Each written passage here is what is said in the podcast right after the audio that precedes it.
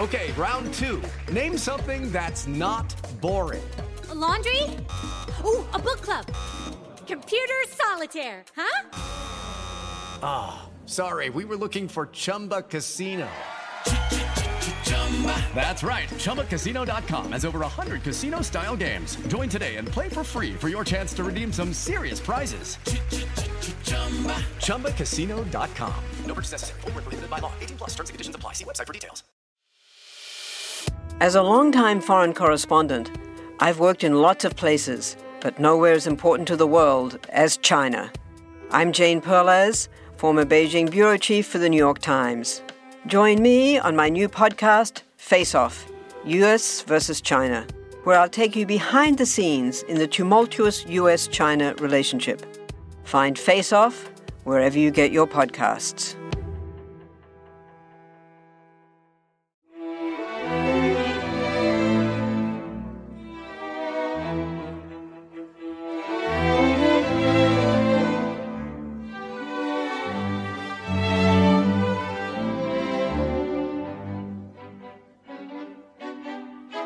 Welcome to Pax Britannica.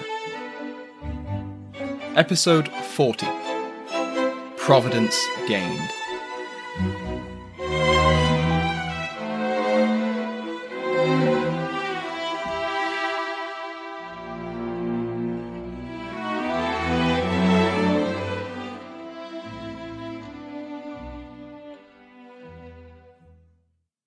Welcome back to Pax Britannica.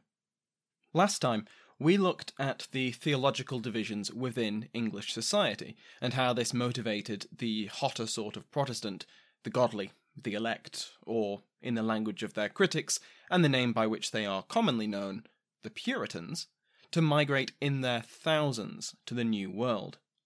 Most arrived at Massachusetts Bay and the nearby regions and put down roots. We saw how, in the political sphere, the colony developed a remarkably representative form of government, and in the religious sphere, how uniformity and good morals were a central part of New England life. As we left off, though, I hinted that there was trouble in paradise, and indeed there was. The unity of the colony would split over theological issues religious toleration was not the aim of the Puritan leadership. That they had been persecuted for their beliefs didn't mean they weren't willing to persecute others for theirs. In many ways, their self belief and their confidence that they were correct and that others were dangerously wrong was very similar to their own persecutors in Charles's government. One of the first challenges to the religious status quo of the MBC came from a church minister, Roger Williams. Williams had arrived in Massachusetts in 1631, and he was heartily welcomed by the colonial leadership, including John Winthrop. Williams had a reputation for godliness and for piety, and after spending some time in Boston, the position of minister became temporarily vacant. Naturally, Williams was invited to take the position, which was quite a privilege. He would be one of the most influential people in the colony. So it must have been quite a surprise for the Bostonians when Williams declined the offer. Why? Well, for two reasons mainly. Firstly, because the Boston Church was not separatist. Williams was, and for him to take up the appointment, he would require his church to be so too. Secondly, Williams believed the government of the colony overstepped its bounds. In Calvinist doctrine, the Ten Commandments were viewed as two groups, or tables. The first dictated a person's relationship with God, and the second dictated a person's relationship with other people. Taking the Lord's name in vain, worshipping idols, this kind of thing, fell foul of the first table. The commandments against murder, adultery, and theft were of the second table. In the Massachusetts Bay Colony, as we discussed last time, the church set the rules of morality, and the government enforced them. Williams agreed that the second table, dealing with people's interactions with other people, had to be enforced. After all, murder wasn't very nice. However, Williams strongly disagreed that the government had any right at all to enforce the first table of the Ten Commandments. For Williams, and I'm generalizing here, if someone committed blasphemy or worshipped another deity but God, well, that was just hunky dory. I mean, he thought they were wrong and would burn in hell and would try and convince them of the true religion, but it wasn't the government's, any government's, place to use state authority to enforce orthodoxy. This remarkably progressive outlook on toleration contrasted quite heavily with some of his other theological views, but more importantly, it was entirely against the function of the Massachusetts Bay Colony. As you recall, it existed solely to forge a truly godly society.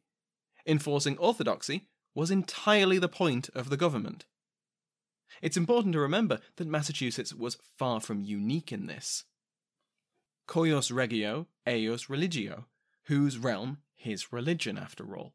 So what Williams was arguing was borderline unprecedented. It was certainly too much for the Massachusetts leadership, and Williams was strongly urged to move on. Williams moved to Salem, where he once again was offered the position as a minister, but the colonial government back in Boston was wise to the danger of Williams. They firmly pressured the town of Salem to rescind the offer, and again, Williams moved on.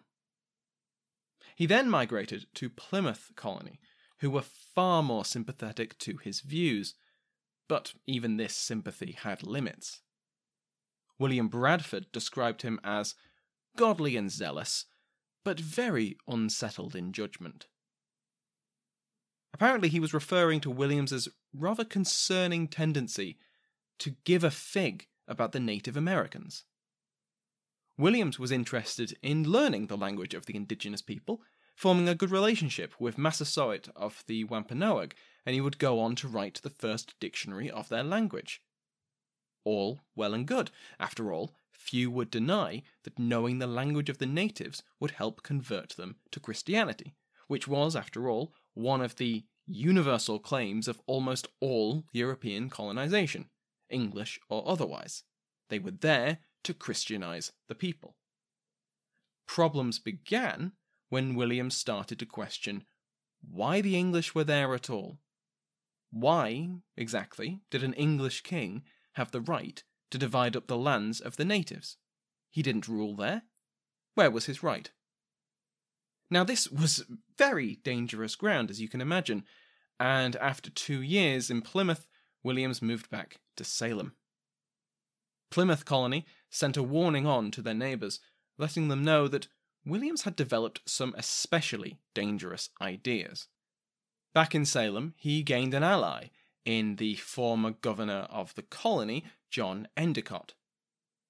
From 1633 until 1635, as a lay preacher, Williams promoted the separation of his congregation from the Church of England, and from any other church that remained linked to the hated episcopacy.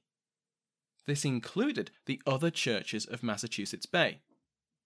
Another idea, radical even to the Puritans, was that women should wear veils in church and at all public meetings. Famously, during his stay at Plymouth, St. George's Cross, the red and white ensign of England, was cut from the flag of the militia for being a papist symbol.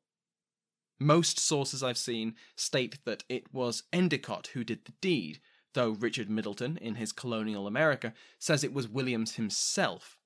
Regardless, Endicott was reprimanded by the Massachusetts General Court for the act, or for not stopping the act if it wasn't him. The symbol was not papist, because if it was papist, then it wouldn't be in use.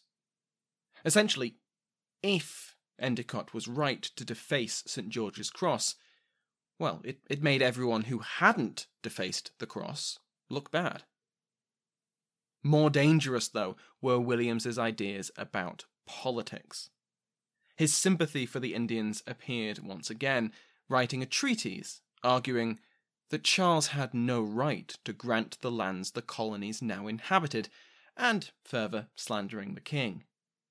Going further, Williams advocated for a separation of church and state, and denied that the General Court had any jurisdiction in religious matters. Middleton neatly sums it up. In effect, he was denying both the religious and political authority of the Puritan establishment. That Puritan establishment was not about to let this happen. The response of the colonial leadership was to try and muzzle Williams. They tried to persuade him that he was incorrect. This failed, although they did convince him that his treatise was a step too far, and Williams burnt the only copy himself. They tried to convince him to stop preaching his dangerous ideas. That also failed, and when the congregation in Salem was considering electing Williams to a church office, turning his lay preaching into official preaching, the leadership intervened and lobbied against it.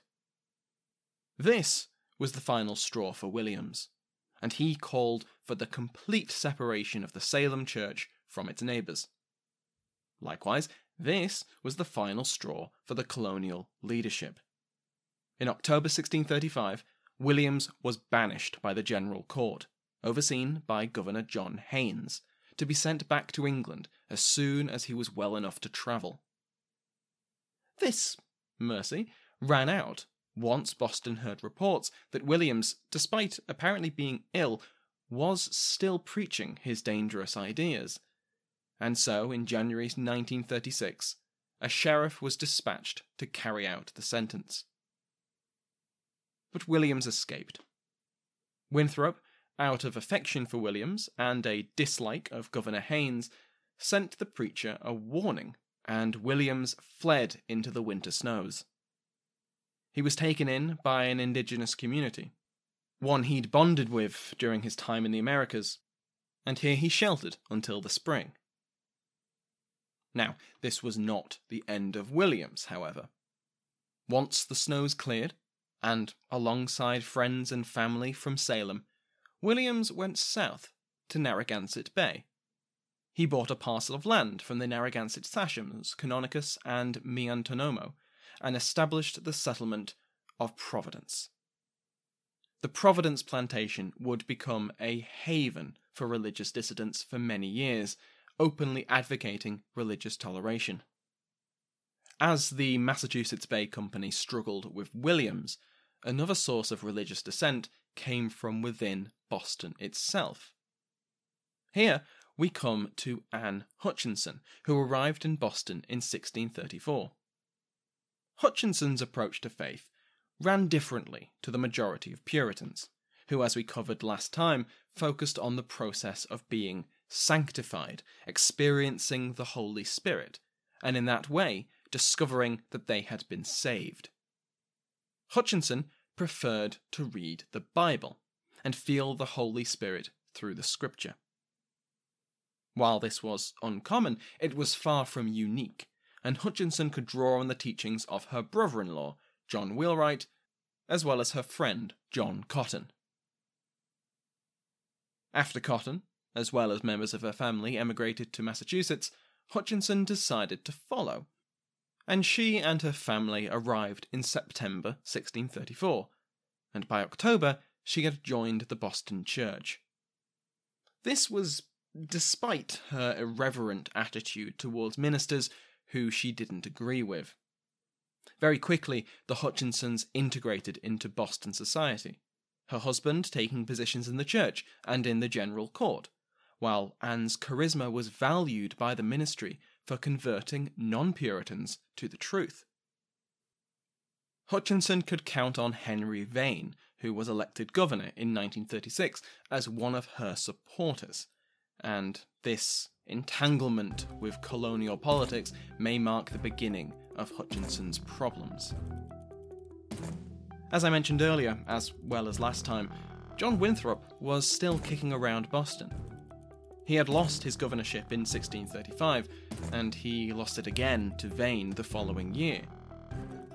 Now, his personal papers depict Anne Hutchinson in a less than positive light, and her connection to his political rival might have something to do with this.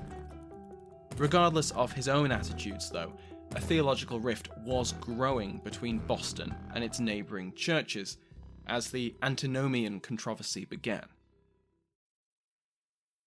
Hello, it is Ryan, and I was on a flight the other day playing one of my favorite social spin slot games on chumbacasino.com. I looked over the person sitting next to me, and you know what they were doing? They were also playing Chumba Casino. Coincidence? I think not. Everybody's loving having fun with it. Chumba Casino is home to hundreds of casino style games that you can play for free anytime, anywhere, even at 30,000 feet. So sign up now at chumbacasino.com to claim your free welcome bonus. That's chumbacasino.com and live the Chumba life. No purchase necessary. VGW Group. Void were prohibited by law. See terms and conditions. 18 plus. Some of us love history. Others used to or never did because history was presented as nothing but the rote memorization of names, dates, and facts.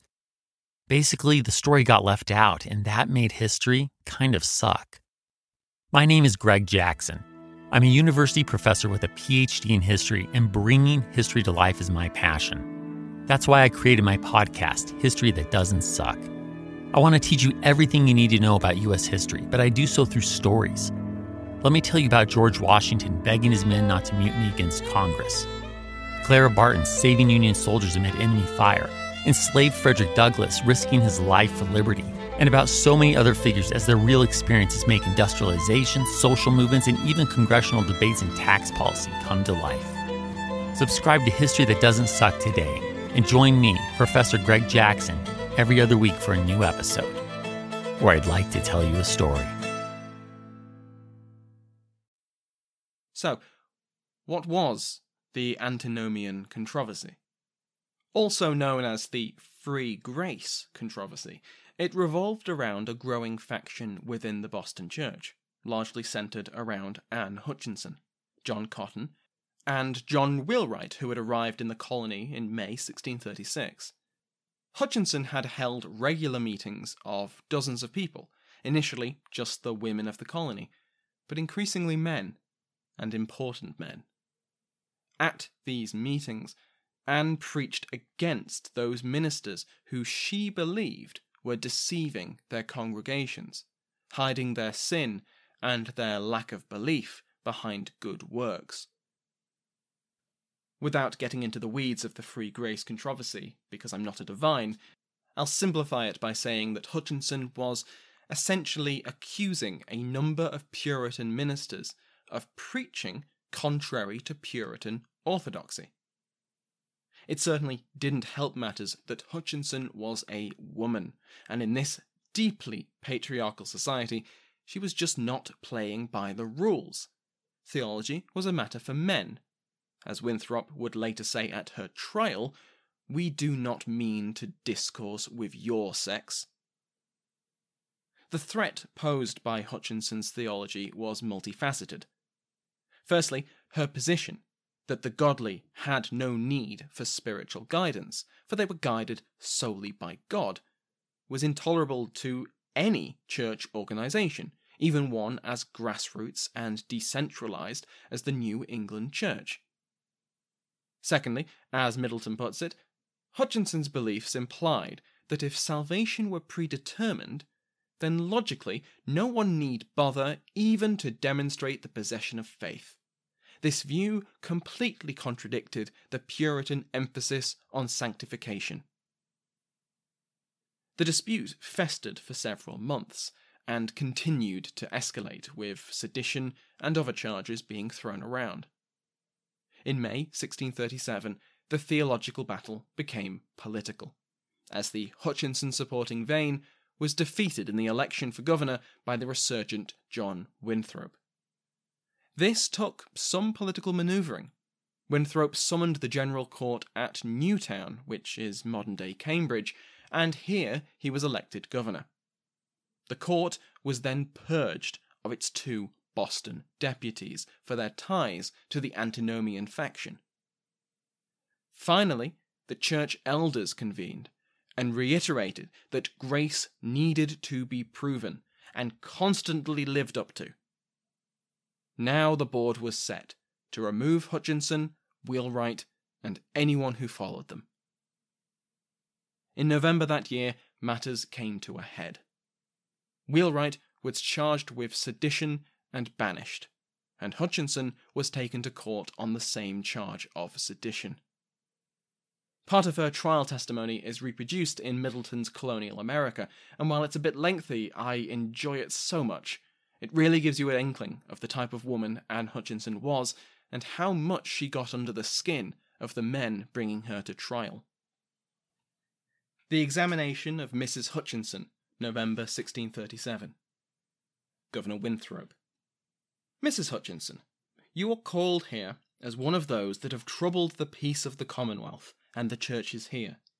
You are known to be a woman that hath had a great share in the promoting and divulging of those antinomian opinions that are the causes of this trouble, and to be nearly joined not only in affinity and affection with some of those the court had taken notice of and passed censure upon, but you have spoken divers things, as we have been informed, very prejudicial to the honour of the churches and ministers thereof.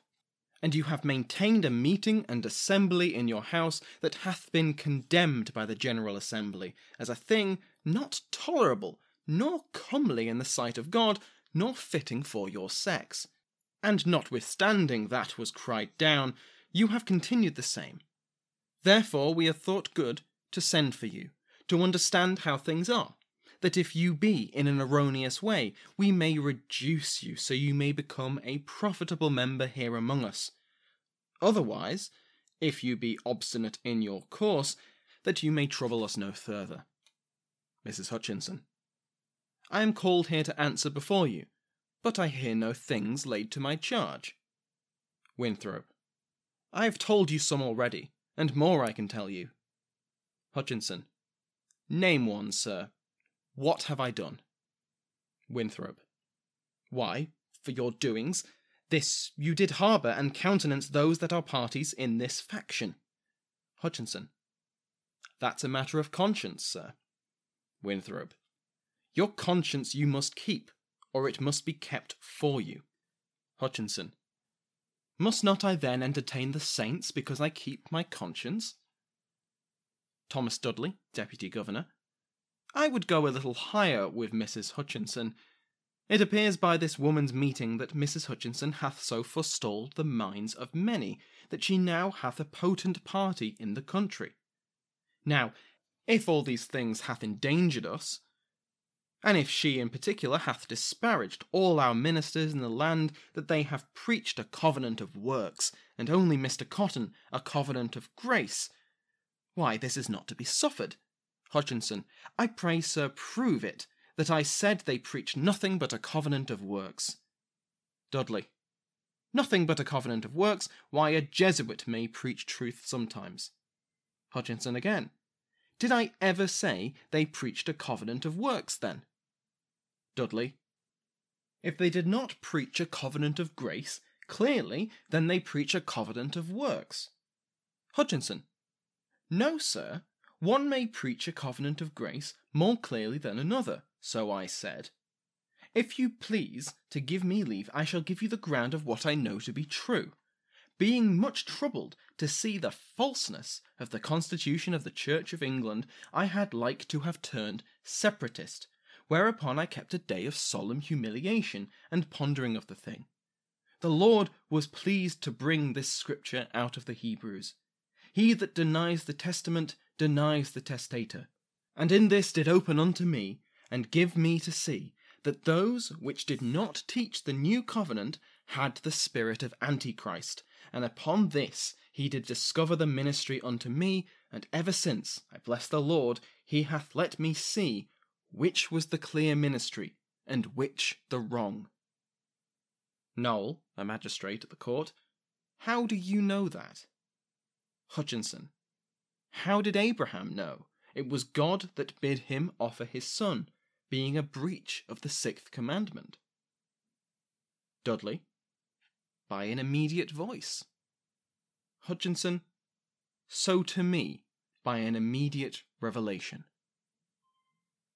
That final exchange was Hutchinson declaring that God had spoken to her directly and that God had given her the ability to tell when a ministry was false or when it was true.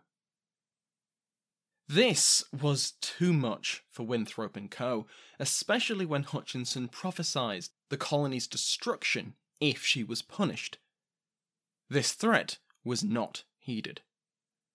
After a winter under house arrest, Hutchinson followed her brother in law into banishment in March 1638.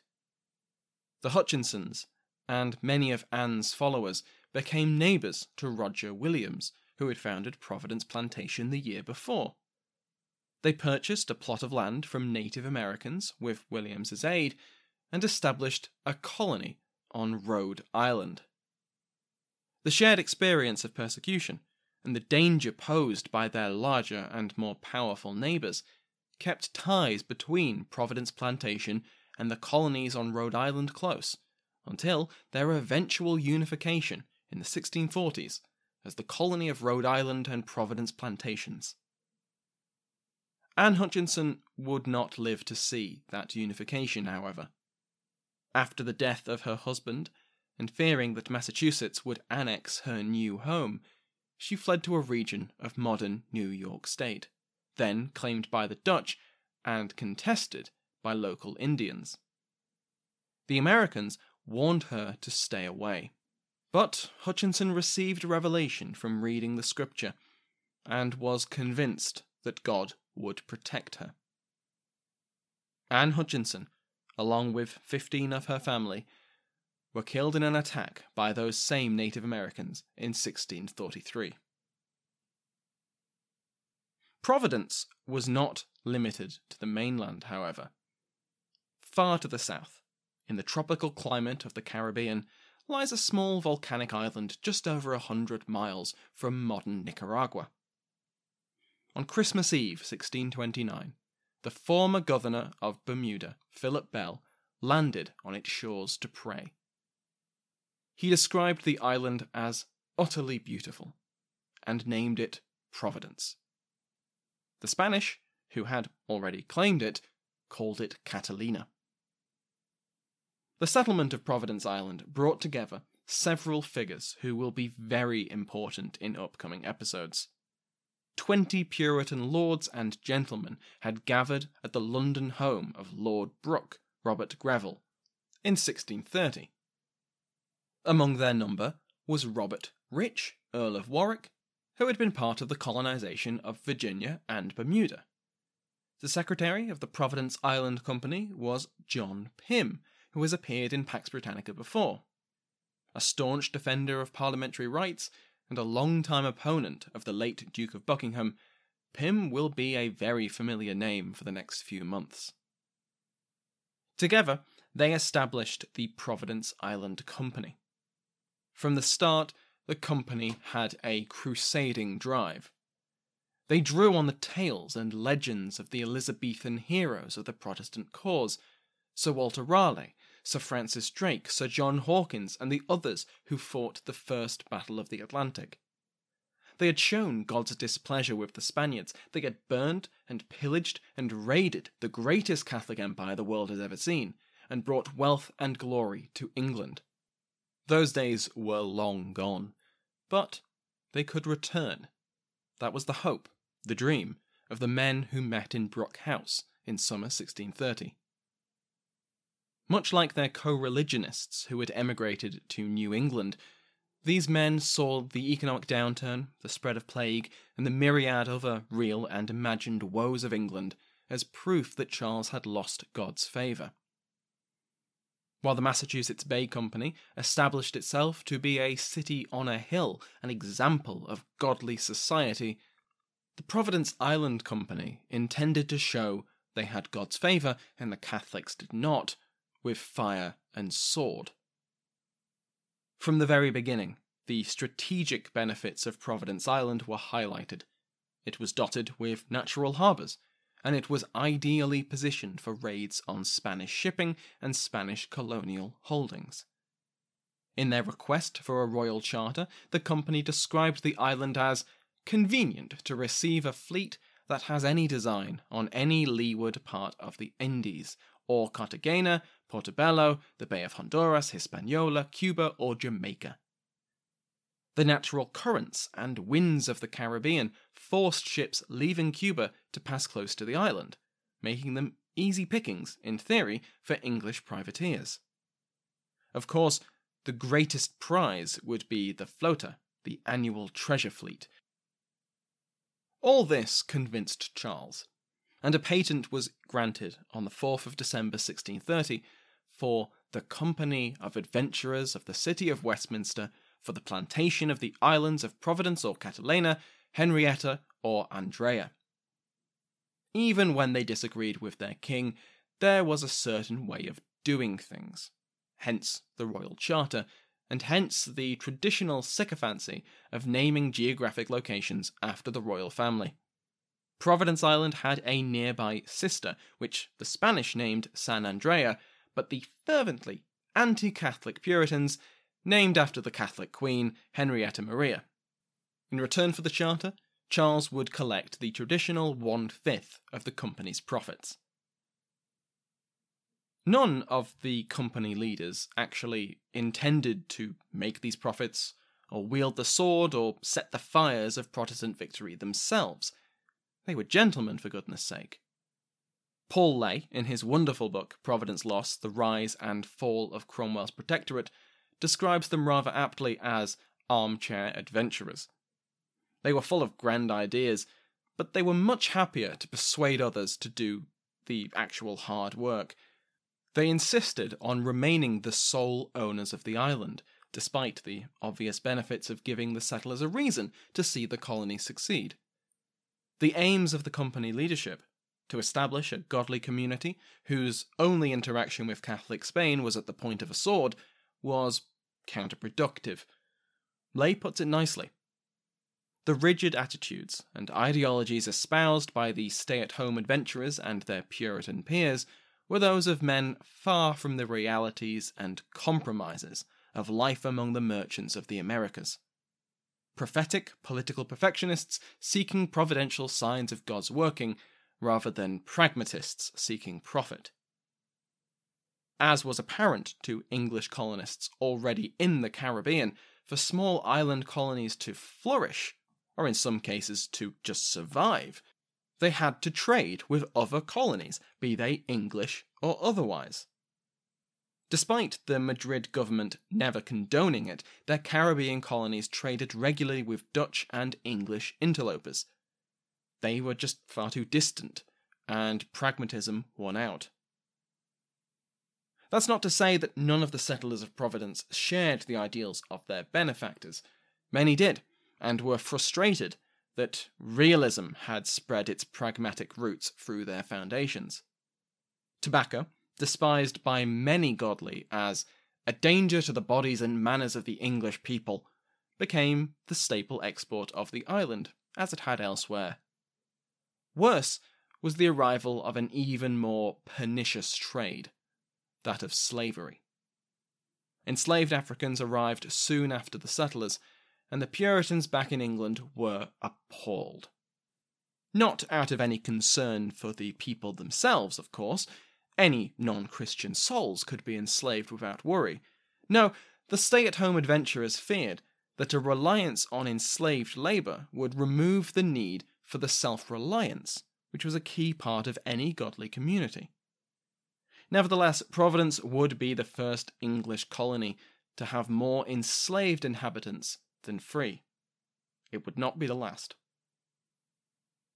The moral objectives of the colony were compromised further by the need for security. If the company leadership wanted the island to become a fortress of Protestantism, then they would need men to man that fortress and sail the ships. It was more important that these men knew how to sail and knew how to kill than it was that they shared the morals of the Puritans.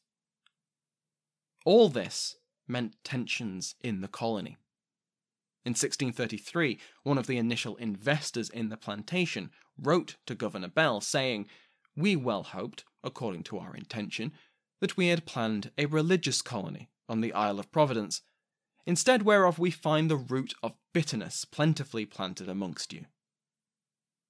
The colony would survive for just over a decade, and we will return to the Caribbean to cover its fate in a future episode.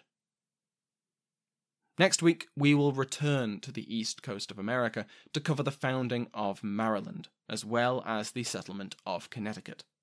We will see how the tensions in the area between the Narragansett and the Pequot, and between the Pequot and the English, erupted into a war of extermination. Thank you, as always, to my House of Lords. The King's favourite, Andrew Shoemaker. The Royal Headsman, executed today. The Duchess of Devon, Michelle Gersich. The Duke of Clarence, Rory Martin. The Marchioness of Scullion, Lady Jennifer. The Marquis of Hereford, Christopher Remo. The Marquis of Queensberry, Brent Sitz. Newly joining the peerage is the Earl of Dorset, Thomas Kessler, and Veronica, Viscountess Sixsmith. If you'd like to join their ranks and get an ad-free feed, please go to patreon.com slash Pax Britannica. Of course, the podcast is on Twitter and Facebook, links to which you'll find in the episode description. Thanks to Sounds Like an Earful for the intermission music in today's episode, to my entire House of Lords, and to you for listening.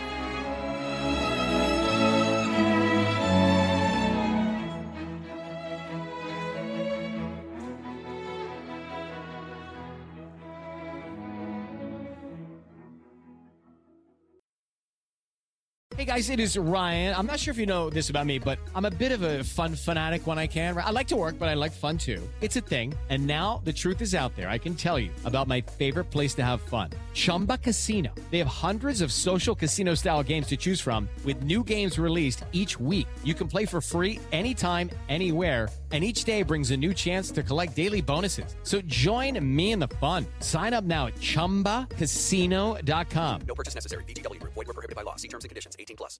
What did it take to survive an ancient siege? Why was the cult of Dionysus behind so many slave revolts in ancient Rome? What's the tragic history and mythology behind Japan's most haunted ancient forest? We're Jen And Jenny. from Ancient History Fangirl. Join us to explore ancient history and mythology from a fun, sometimes tipsy perspective. Find us at ancienthistoryfangirl.com or wherever you get your podcasts.